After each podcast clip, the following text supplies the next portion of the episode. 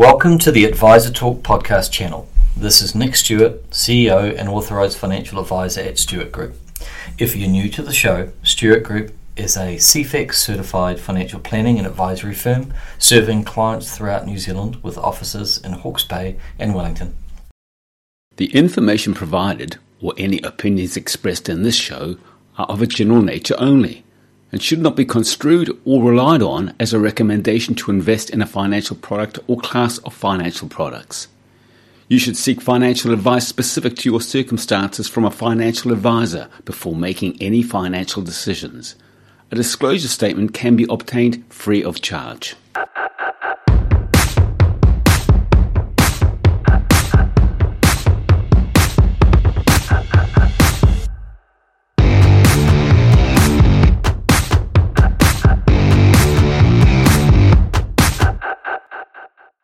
Of a day as we record this program, and uh, we were just saying before we came to air, an auspicious number, show number 133. Can you believe it? Wow. That's a lot of shows. That's awesome. That's about three and a half times my highest ever batting score when I was 12. but not only have you got 133 shows on Radio Kidnappers, um, you've also uh, celebrating five years in the Hawke's Bay Today. Yeah, Hawke's Bay Today with the you know the same title, Canny View. Yeah. And yeah, so five years of writing. So we just celebrated that. It's amazing when um, when we were asked to start writing a column, and they said, you know, would you like to write a column? And I said, yeah, ha- yeah, monthly would be good. Yeah. And they said, no, no, we need um, we need weekly. And I, and I said, oh, come on, can't we meet in the middle and go fortnightly? And they said, no, we've got a slot because if you take one Saturday, we have to fill the other Saturday to do, you know, the Yeah. bi-weekly. And they said, how about you just give it a go? Yeah. And yeah, And five years later, yes, still doing it. And, and I suppose people think that, oh, you, well, you have to run out of juice, but I mean, it's like um, repeating Yeah. the message. You, you cannot hear the message enough, can you? Yeah, correct, correct. And look, there's just so much happening. I mean, I'm going to talk about a few bits and pieces today, and there's just there's just so much material. I mean, like for example, here's just a couple of little sound bites over the last week. So, you know, the uh, here we go. The um, Venezuela just released a new currency last week, and they just chopped off six zeros Wow. off the former notes. You know, like interesting stuff like that. And then you've got you know a little metric and um, in and stuff last week. There are currently more real estate agents on the register than there are houses for sale. Wow, that's So that's that's incredible. Now that either means we have a massive undersupply of housing, which yeah, which could be, or we probably have a few too many agents. Now that could also be true. Yeah. But but you know the, the one thing I can tell you, some people are going to starve yeah, I bet. because um, you know 80-20, good old Pareto, the Yes, the. Italian, you know the gardener who found Yeah. that you know you know um, you know twenty percent of the vegetables produce eighty percent of the crop. Um, is that you'll find that you know Pareto is alive. The Pareto principle is alive and well with most professionals, including real estate agents. Oh, I mentioned it is, and uh, I won't mention their name, but uh, I'm always singing this real estate agent song that's on that's advertised. Oh, yeah. And uh, we went to see a house uh, coincidentally, Yes. and my wife said to the agent, "said My husband is always singing your ad," and uh, and I said to her, "And that's a sign of a good ad." That is a sign of a good ad. Yeah, catchy enough and just a just a Absolutely. touch annoying, but not enough to want to make you turn exactly. turn the radio off. And that agent, by the way, is one of the top agents in Hawke's Bay. Wow. But- yeah, well, 80-20 Pareto. Yeah. There it is. Absolutely. Yep. Now, today we're going to talk about something which we can probably all relate to, and uh, you've got your views on it. And uh, it's how to stop fighting about money, because who hasn't thought about money in a relationship at one stage or another? Exactly. And look, you know, we know that um, you know, a lot of people kind of um, skirt around the edges of it, but um, the fact is that um, too much or too little of money, you know, money, you know, basically buys you choices. Yes. And the interesting thing is that some people's choices are have a greater price tag or quantum than others. So, you know, a lot of people say, "What's the right number? How much cash do you need? You know, what does a couple need?"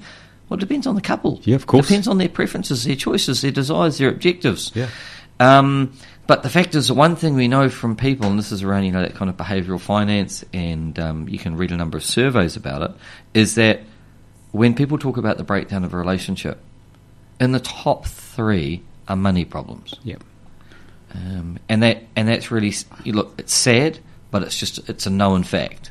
And in those notes that you sent me kindly before uh, we came to air, It's interesting to see that the 18 to 34 age group reported the highest degree of relationship strain due to money.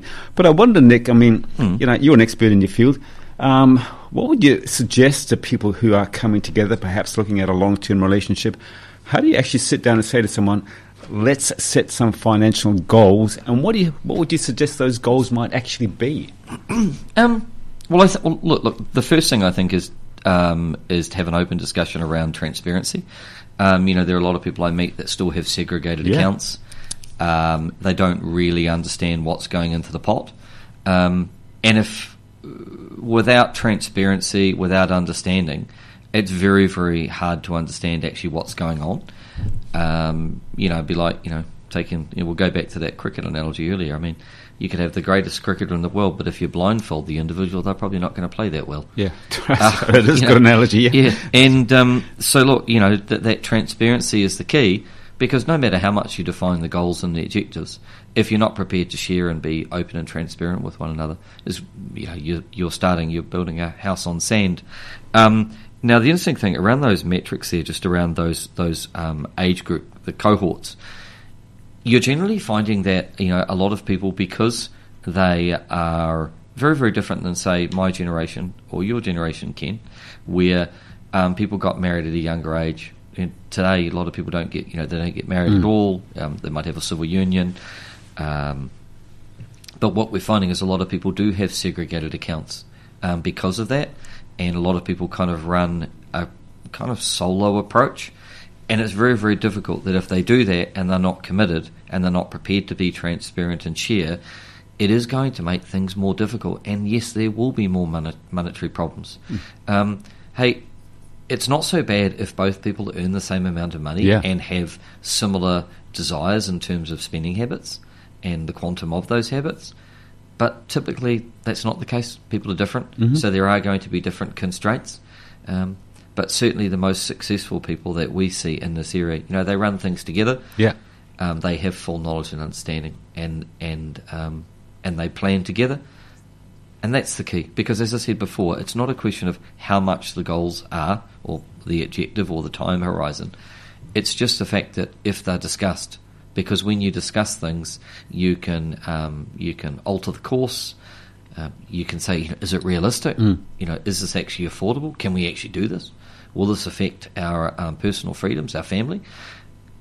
But but if you have none of those things, you, you, you, um, you're in the dark, Yeah. and you know it's um, you know, I, I guess you know you're saying you know God will provide. Yeah. You know, you're going to be you know at the mercy of the weather. Yeah. Is that a common scenario that you come across, separate accounts? Because I, I remember a few years ago, well, well, even my, within my own family, that my dad used to get paid in the good old days in a little brown envelope. Yeah. He used to come home, and give it to mum, and uh, she looked after the finances. And uh, much the same in our house, that of course now it's all direct credit, but the money goes into our account, and uh, That's right. the boss takes care of it all. And I Yeah. think, wow, yeah, whatever she's doing, she's, she's obviously doing it well. But is that a scenario that you would recommend to someone? I mean, yeah, and I know there's a disparity. that you know, you might be the CEO uh, getting $100,000 a year, and uh, I might be getting $30,000 a year, and there, between us we've got $130,000, but have we got 65 each, or is that attitude, hang, hang on, I've got 100, you've got 30, buddy? Uh, no, th- th- yeah. Um, the the most successful outcomes we see are those where it's blended, Yeah. and and it's shared and isn't you know, it's it's very very open. Um, but as I was saying, you know, uh, the younger generation generally do have more segregated accounts, than we've seen with the next cohort up and the cohort above them. Um, and when when I think about think to back to my um, late uh, grandparents that now passed away, I remember my my grandma uh, used to run the accounts, and literally, you know, the cash would come in, and I remember staying in Palmerston with them. They lived at Terrace End by the hospital. Um, in one of those quarter acre sections built at the end yes. of World War Two, etc. You know the old classic. Yeah. And um, and there was a jar, and so, so there was a jar for every type of expense. So Yeah. there was um, uh, there was a telephone bill, there was the power bill, there was the rates bill, and then there was other other spending, and there was a jar with physical cash in each one. And that is, the, I mean, you can't be any more transparent no, than you that. cannot be. Yeah, and uh, so yeah, I often I often think about that because that was a very very uh, easy way for someone to understand that you actually can't spend more than you earn. Yeah, that's right. physically in a jar, looking at you. And that's not a bad way to, to run your life, is it? Yeah, correct. Well, look, we, we know that you know companies, trusts, individuals, uh, anyone that um, spends within their means, there's just not as many problems. No. But if you spend beyond your means um, for a period of time, then you know, and you're borrowing, um, either long or short, because of course, if you're and you know, if you're borrowing on overdraft or credit card, then it's going to cost you a lot of money in the form of interest. Yeah. Um, we know that that adds a huge amount of um, constraint to individuals, and look, we're seeing this at the moment. Um, we're seeing this during this, um, the you know, the COVID period. And I don't know about you, but you know, look, I talk to my friends that are in lockdown where we're not. They're doing it. They're doing it tough. Yes, they are. Now, I don't know how they're doing in, t- I, I, in terms of friends. I, I don't always ask my friends how they're doing financially, but I'll ask them how they're doing mentally. And um, but you just know that some people that are employed in certain areas where those sectors, the revenue is zero. Yes. You know that they'll be on a much reduced wage, and yet um, their obligations to keep their family going really haven't dropped that much. I Yeah. was watching on uh, Sky News on the weekend, and they were doing an interview uh, in England of a bit of a cross section of the English society, Hmm. and uh, yeah, they are now even food poor. Yes. Yeah, they can't pay the rent, they can't pay the power, can hardly Um, get petrol. Uh, they've just got no idea when the next money is coming in for them to uh, you know, to survive. It's Yeah, well, all about um, survival. Yeah, well, look, um, you know, Ken, a lot of us in New Zealand, we talk about the fact the uh, cost of housing uh, and the cost of, you know, not only of buying a house and then servicing the mortgage or renting. So whether you're a renter or a homeowner, you've got a fiscal burden. Okay, it's there, it's known, it's coming. Um, but in the United Kingdom and and um, and in Europe, you know, you've got this. You, they have an energy crisis at the moment yeah. and it's it's really vast. We're not really seeing it here as of yet, but it is coming. So you know, if you look at the price of coal, the price of coal's increased by about two hundred percent. Oil is now, you know, what is it? Um, near on ninety dollars US a barrel. Well, um, two years ago they couldn't give it away. No, that's you, true, you remember yeah. when, when the Yes. when, when, the Russians and the Saudis had that had that um, basically standoff. Um, the compensation given to oil producers was less than the cost of extracting it from the ground.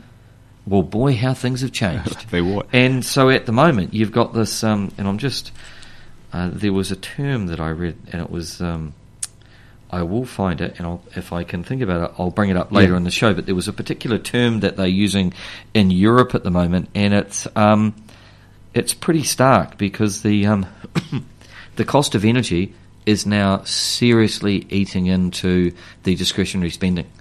Uh, and and a lot of people, you know, like we're coming up for winter in Europe. I mean, here we are Sunday this Yeah. week in Hawke's Bay. It's forecast to be blue sky on Saturday, twenty two degrees, blue sky on Sunday, twenty four degrees. I mean, talk, you know, uh, you know, Ken, you better roll out your- your Hawaiian shirt, your um, I've Havana Havana straw hat, and your board shorts. Whereas in Europe, they are heading into winter with record energy prices.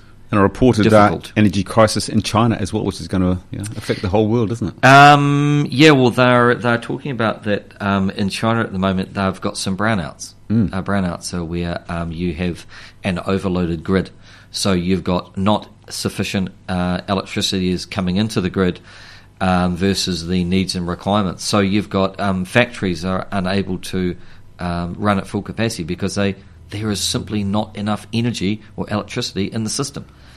Who would have thought that would happen in our lifetime? Uh, true, but al- although there were some commentators that were warning that when the world um, started shutting down coal and nuclear uh, and saying that uh, renewables was the way, the fact that some commentators were saying we're shutting these things down too quickly Yeah.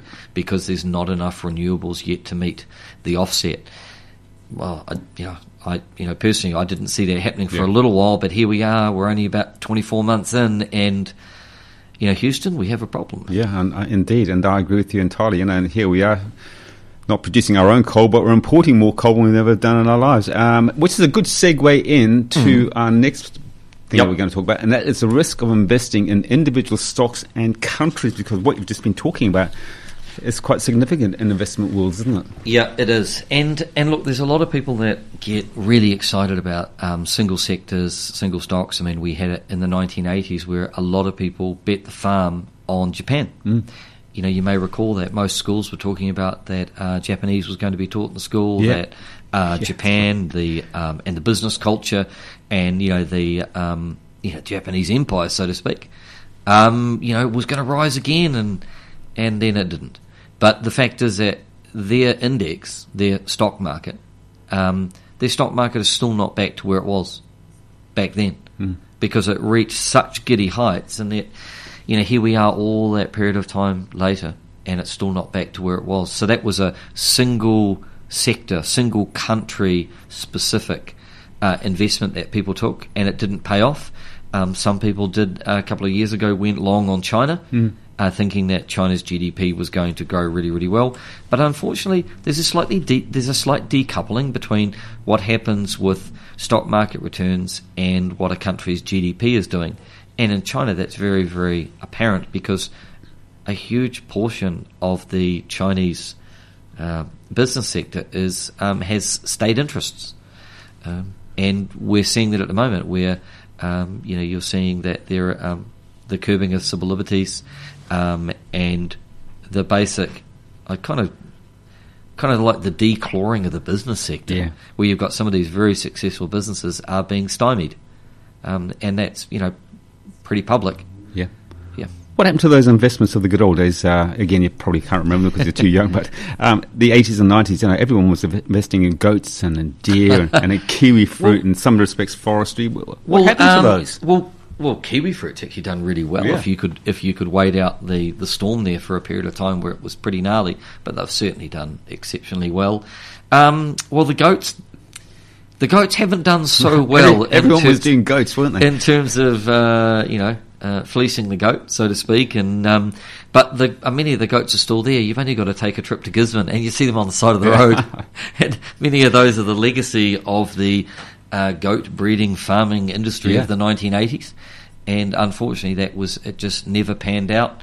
And um, yeah, and I guess New Zealanders, on average, we might go and have a little bit of goat with an Indian curry Yes. for the adventurous, uh, but most of us, um, you know, you know, goat farming, goat farming is a fringe activity. Yeah, I mean, there are some people that are um, very successful with uh, goat milk, um, but look, it was it was not quite as bad as the that there was a company in the 1980s that was um, listed in those halcyon days where you could uh, basically float an idea and um, excuse the pun, but to float means to list on the stock exchange.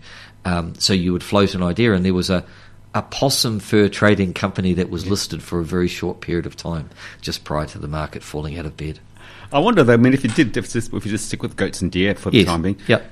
You think, and I would possibly think this way because I'm a bit naive, but I think, well, goats, deer, everyone's got to eat. You know, not not thinking uh, internally. I, I would be thinking sort of uh, globally that uh, there's Yes. millions of people out there and they all want to eat. And why wouldn't they want to eat my deer meat? So, Well- uh, you know, and I think, okay, I'm going to I'm going to invest the house on it. Yeah, well, yeah, you could, but um, but the fact is, you've got with deer, um, New Zealand's consumption of deer, as I understand it, domestically is actually quite shallow.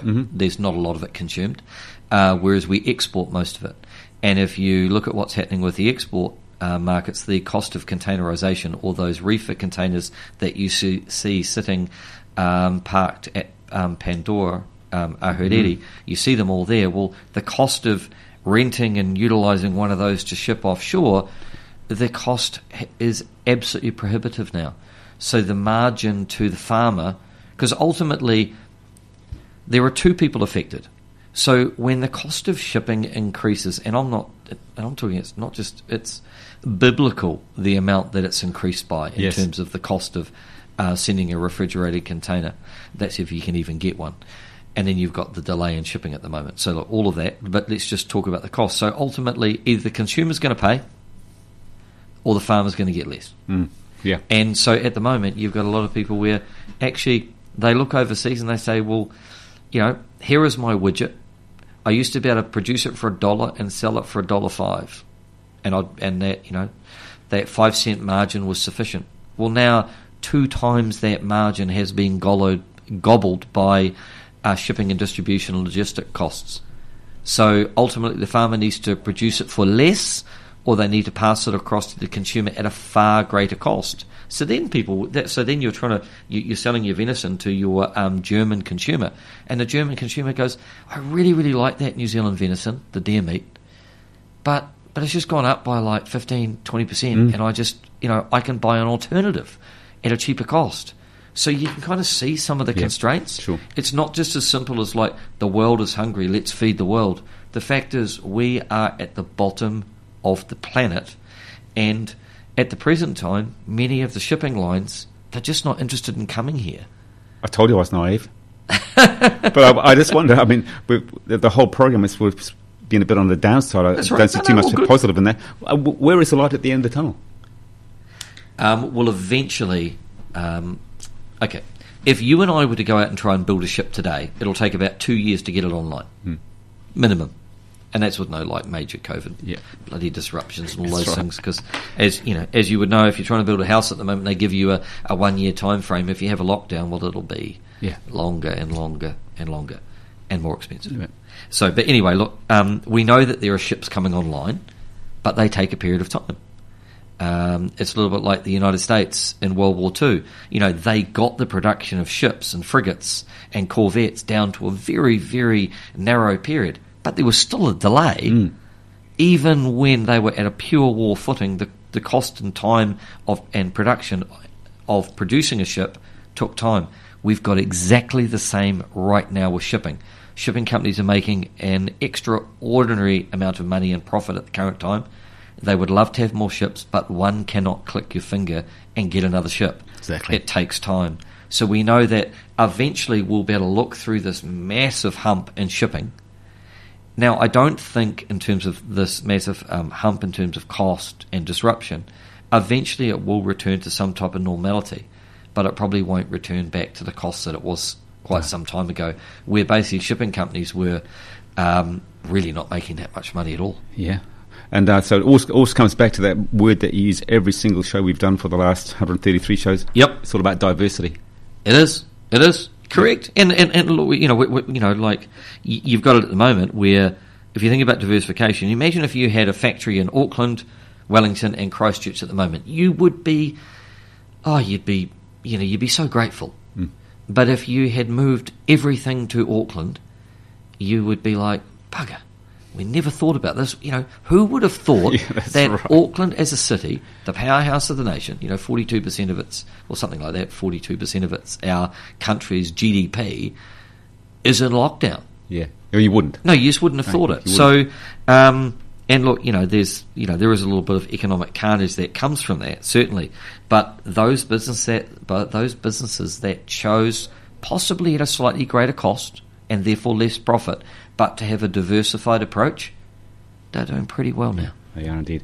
Now we're just about out of time, and Yep. you want to finish on uh, one of your favourite songs. What is it? Absolutely. So, given that the fact we've done 133 Canny View radio shows, five years of Canny View and the Hawke's Bay Today, I thought that we'd go for a Scottish theme.